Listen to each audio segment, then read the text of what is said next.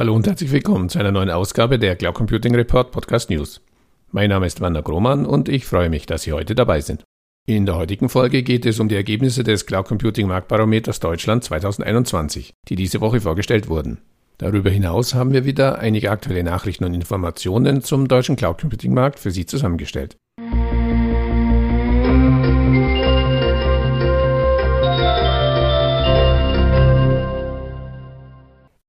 Im Rahmen des Cloud Computing Marktbarometers Deutschland 2021 wurden erneut in Deutschland ansässige Cloud Service Provider sowie Unternehmen, die in Deutschland Beratungsleistungen im Bereich Cloud Computing anbieten, nach ihrer aktuellen Einschätzung zum Status des deutschen Cloud Computing Markts befragt.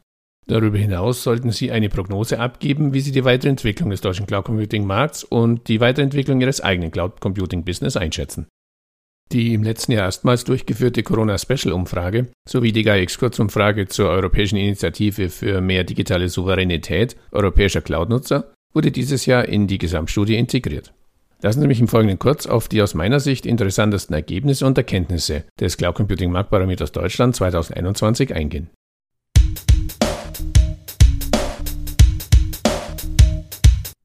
Erstens, der deutsche Cloud Computing Markt konsolidiert sich. Dies zeigt insbesondere die Entwicklung der Bewertung des eigenen Geschäftsverlaufs durch die befragten Cloud-Service-Provider mit Schulnoten im Zeitverlauf.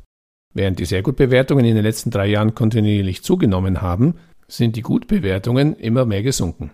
Darüber hinaus gab es dieses Jahr erstmals auch schlechtere Beurteilungen, also Dreier, Vierer und ich glaube sogar eine Fünf, als in den vergangenen Jahren. Dies bestätigt auch meine eigene Marktbeobachtung. Mittlerweile haben es einige deutsche Cloud-Service-Provider geschafft, ihr Cloud-Business auf eine solide Basis zu stellen. Dies gilt insbesondere für Anbieter von cloudbasierten Softwareanwendungen für zum Beispiel Dokumentenmanagement, ERP, Zeiterfassung oder Projektcontrolling und IT-Infrastrukturanbieter, die ihre Kunden dabei unterstützen, deren bisher in-house betriebenen IT-Systeme zumindest teilweise in die Cloud zu verlagern, die sogenannte Cloud-Migration. Auf der anderen Seite scheint die Luft für einige Anbieter, die lediglich MeToo-Cloud-Angebote im Portfolio haben, dünner zu werden.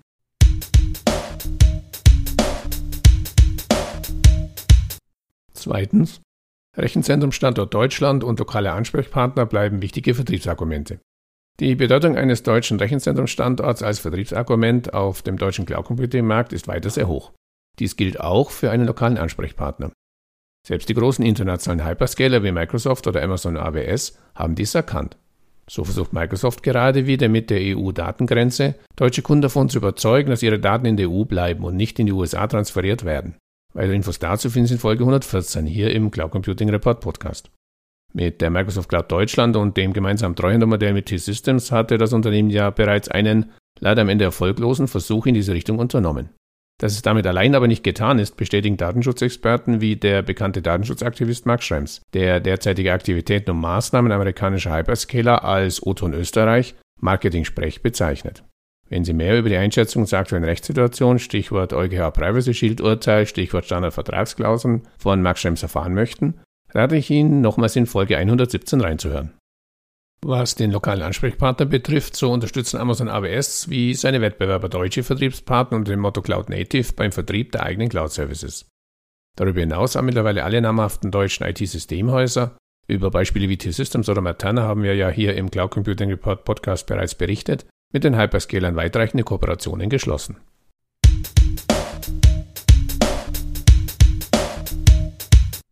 Drittens die Corona-Krise und der deutsche Cloud Computing Markt. Nicht nur Microsoft mit Teams oder Zoom mit seiner gleichnamigen cloud-basierten Videoconferencing-Lösung, auch die deutschen Cloud-Service-Provider gehören nach eigener Beurteilung zu den Gewinnern der Corona-Krise. Dies zeigen insbesondere auch die persönlichen Statements, in denen von der Corona-Krise als Turbocharger die Rede ist oder die lapidare Feststellung getroffen wird, dass Digitalisierung ohne Cloud nicht geht. Dass ein Viertel der befragten Unternehmen auch jetzt, mehr als ein Jahr nach dem Ausbruch der Pandemie, noch immer keine Aussage über die Auswirkungen auf das eigene Business treffen kann bzw. möchte, ist für mich etwas überraschend. Die Kehrseite der Medaille, der War for Talents geht weiter. Inwieweit dabei auch Quereinsteiger zum Zug kommen, die aus Branchen stammen, die zu den Opfern der Corona-Krise gehören, wird sich zeigen. Und so fällt auch der Ausblick auf die weitere Geschäftsentwicklung in der Nach-Corona-Zeit deutlich positiver aus als noch vor einem Jahr.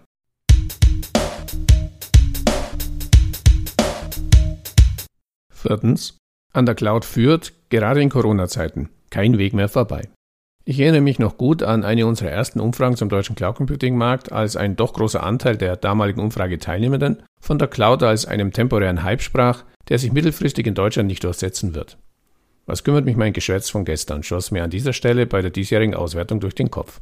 Aber keine Angst, unsere Umfragen finden alle anonym statt, es besteht also keine Möglichkeit, die betreffenden Teilnehmenden mit ihrer damaligen Aussage zu konfrontieren. Das spielt heute auch keine Rolle mehr. Ich habe mich erst vor einigen Tagen mit einem IT-Verantwortlichen eines mittelständischen Handelsunternehmens in Deutschland unterhalten, der frank und frei zugab, dass ihm die Cloud den Allerwertesten in den letzten zwölf Corona-Monaten gerettet habe. Denn es gelang nur so, Homeoffice-Pflicht und Auflagen an die Kontaktbeschränkungen von Mitarbeitenden zu erfüllen und dabei gleichzeitig den Geschäftsbetrieb aufrechtzuerhalten. Und auch die zukünftigen Herausforderungen, die Digitalisierung und Zukunftstechnologien wie Big Data, KI oder Blockchain an Unternehmen in Deutschland stellen, können nur mit und in der Cloud gemeistert werden.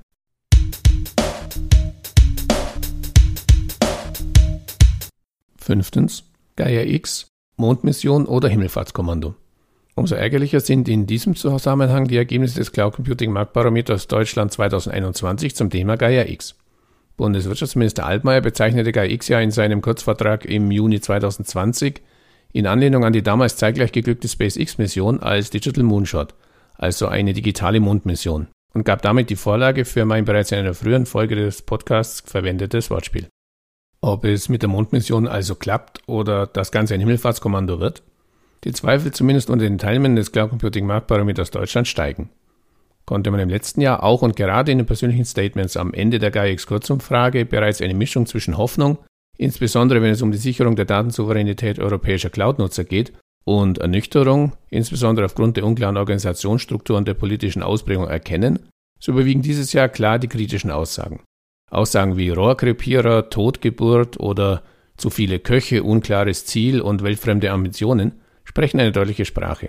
Im Vergleich zum Vorjahr fällt außerdem auf, dass der Anteil der Umfrageteilnehmenden, die zu den einzelnen Aussagen keine Beurteilung abgeben können bzw. möchten bzw. dazu keine eigene Meinung haben, zum Teil deutlich gestiegen ist. Darüber hinaus fehlt wohl der Glaube, dass es gelingt, die internationalen Hyperscaler so in die Initiative einzubinden, dass diese ihr Know-how und ihre Erfahrungen zwar einbringen, die Initiative aber nicht zu ihrem eigenen Vorteil missbrauchen.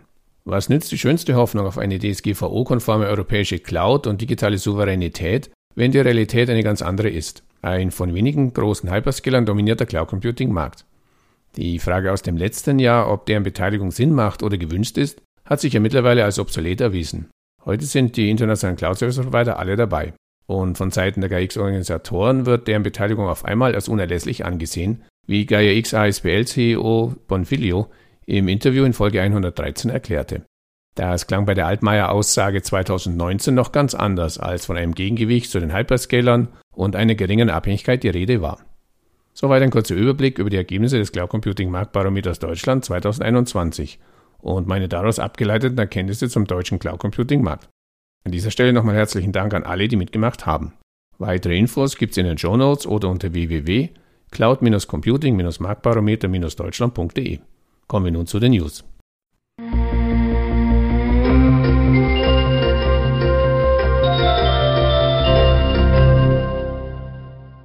Auch vom Statistischen Bundesamt gibt es Zahlen zum deutschen Cloud Computing Markt. Im Jahr 2020 hat ein Drittel der deutschen Unternehmen mit mindestens zehn Beschäftigten kostenpflichtige IT-Dienste über Cloud Computing genutzt. Wie das Statistische Bundesamt mitteilt, entspricht dies einer deutlichen Steigerung um 11 Prozentpunkte im Vergleich zu 2018. Der Anteil der Unternehmen, die kostenpflichtige Cloud-Service nutzen, steigt dabei mit der Größe der Unternehmen. Während im Jahr 2020 von den kleinen Unternehmen bis zu neun Beschäftigten etwa ein Viertel, 24 Prozent, auf Cloud Computing setzte, 2018 lag dieser Wert bei 18 Prozent, sind solche Technologien in größeren Unternehmen mittlerweile weit verbreitet. Knapp zwei Drittel, 62 Prozent der Unternehmen ab 250 Beschäftigten griffen 2020 auf Cloud Computing zurück. 2018 lag dieser Wert bei 49 Prozent. Im europäischen Vergleich lagen deutsche Unternehmen im Jahr 2020 beim Einsatz von Cloud Computing im Mittelfeld. Durchschnittlich nutzen in den 27 Mitgliedstaaten der EU 36 Prozent der Unternehmen ab 10 Beschäftigten Cloud Computing. In Deutschland lag der Anteil somit 3 Prozentpunkte unter dem EU-Durchschnitt. Besonders häufig setzten Unternehmen aus nordischen Ländern diese Dienste ein. Finnland 75 Prozent, Schweden 70 Prozent und Dänemark 67 Prozent standen an der Spitze der Rangliste. Am wenigsten verbreitet war Cloud Computing in Griechenland 17%, Rumänien 16% und Bulgarien 11%. Wie schon an anderer Stelle hier im Podcast angemerkt, wundern wir uns immer wieder über die doch sehr ernüchternden Zahlen des Statistischen Bundesamtes zum Cloud-Einsatz in Deutschland, die doch deutlich von den euphorischen Marktanalysen anderer Marktbeobachter abweichen. So vermeldete beispielsweise der KPMG Cloud Monitor bereits im letzten Jahr, dass 76% aller Unternehmen in Deutschland Cloud-Services einsetzen. Was mich besonders wundert ist, dass es angeblich insbesondere die kleinen Unternehmen seien, die nur zu einem Viertel kostenpflichtige Cloud-Services nutzen. Vielleicht liegt es ja daran, dass die Unternehmen gar nicht wahrnehmen, dass sie in der Cloud sind, wenn sie ihre Daten und Dokumente in ihrer Dropbox, auf Google Drive oder auf OneDrive ablegen. Oder die meisten der befragten Unternehmen stammen aus Schwaben und sagen sich kostenlos durchs Au. Anders kann ich mir das Ganze auch nicht erklären. Sei es drum. Immerhin hat ja auch das Statistische Bundesamt herausgefunden, dass die Cloud-Nutzung in Deutschland steigt.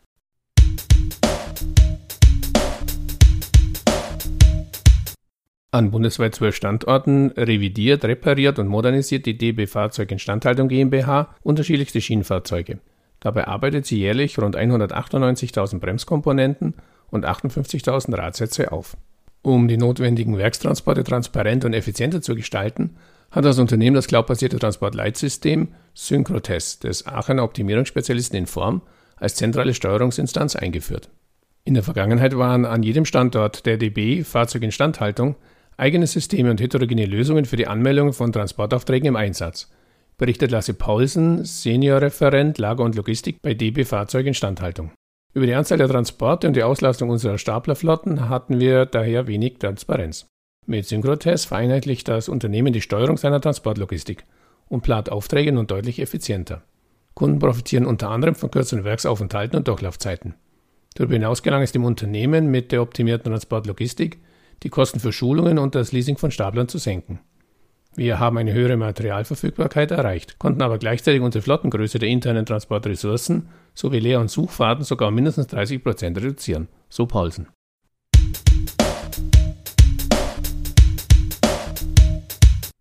DZX, der Betreiber des deutschen Internetknotens in Frankfurt am Main und T-Systems gaben bekannt, dass Vertreter ihrer Unternehmen in den Gaia-X-Vorstand berufen worden sind. Bei DZX ist dies Harald Summer, T-Systems wird vertreten von seinem CTO Maximilian Ahrens. Ahrens ist sogar zum Vorsitzenden des Board of Director der Gaia-X-Initiative gewählt worden, da es insgesamt aus 24 Personen besteht. Wie lautete eine der kritischen Aussagen zu Gaia-X im Cloud Computing Marktbarometer Deutschland 2021? Zu viele Köche? Darüber hinaus stellt sich mir die Frage, ob eine gerade Anzahl an Vorständen nicht blöd ist, wenn Mehrheitsentscheidungen herbeigeführt werden sollen. Oder hat der Vorstand nichts zu entscheiden? Dann müssen die Hyperscaler ja auch nicht traurig sein, dass sie da, will heißen im Lenkungsgremium von Gaia X, nicht mitmachen dürfen. Die Liste aller Board Members finden Sie in den Shownotes zu dieser Folge.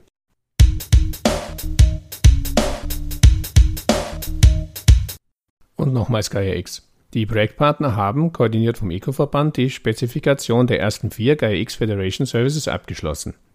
Diese bilden die technische Grundlage für den Aufbau der Dateninfrastruktur zur sicheren Digitalisierung und Vernetzung unterschiedlicher Teilnehmer. Konkret betreffende Spezifikationen souveräne Identitäten, ein Katalog für Anbieter und Dienste, Hilfestellung für den souveränen Datenaustausch und Compliance-Betrachtungen. Im nächsten Schritt startet das Projektbüro nun zeitnah, die einzelnen Gewerke online auszuschreiben um auf Basis der Spezifikationen eine Referenzimplementierung zu schaffen. Ende des Jahres 2021 sollen die ersten funktionalen Services zur Verfügung stehen, damit sogenannte Federator diese für die jeweilige Föderation in Betrieb nehmen können. Das vom Bundeswirtschaftsministerium mit rund 13,5 Millionen Euro geförderte Projekt läuft mindestens bis Ende 2022.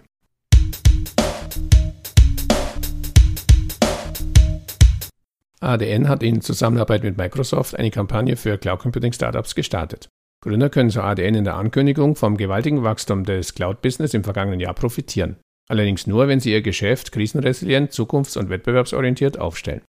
Gut gelingen kann das Hand in Hand mit erfahrenen Experten wie den Cloud-Spezialisten der ADN, die Gründer in Form einer neuen Startup-Kampagne ganzheitlich auf ihrer Cloud-Journey begleiten. Von der Strategie über die erste technische Umsetzung in der Cloud bis hin zum effizienten Vertrieb der Software.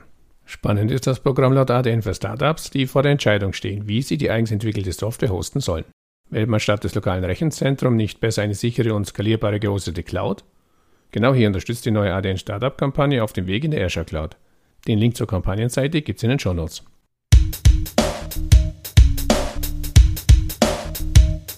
Und was gibt es aus der Initiative Service Made in Germany Neues zu berichten? Sysbox, HLCom mit seiner Marke Pure Business, Soconic und Telekom heißen die Neuzugänge der Initiative.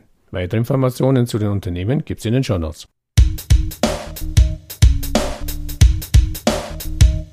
Dass Made in Germany nicht bedeutet, dass alles nur in Deutschland stattfinden muss, zeigt die Firma Retarus. Der Münchner Enterprise Cloud-Anbieter setzt seinen Wachstumskurs fort und eröffnet einen weiteren Entwicklungsstandort in Portugal, genauer gesagt in Lissabon.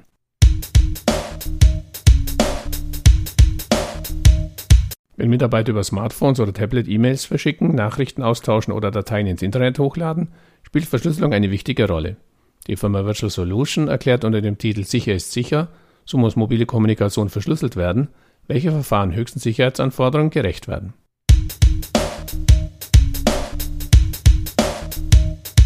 Optimal Systems hat den German Innovation Award 2021 in der Kategorie Excellence in Business to Business für das Forschungsprojekt mit der Northern Business School Hamburg gewonnen. Dort wird auf Basis der Juvis RAD-Technologie eine zentrale Informationsbasis zum Austausch von Dokumenten und Daten aller Art entwickelt, die darüber hinaus mit Modulen für Gebäudeautomation und künstliche Intelligenz verknüpft wird. In Summe entsteht dadurch ein Hochschulinformationssystem der nächsten Generation.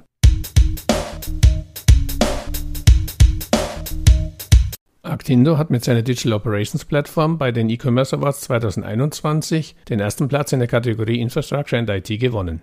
Der Award zeichnet Unternehmen für ihre Leistungen im E-Commerce sowie innovative Lösungen zum Nutzen der gesamten Branche aus. Der Wettbewerb hat sich zu einem der renommiertesten der deutschen E-Commerce-Branche entwickelt und sammelt von Jahr zu Jahr mehr Einreichungen. In diesem Jahr haben sich mehr als 300 Unternehmen für die Awards beworben.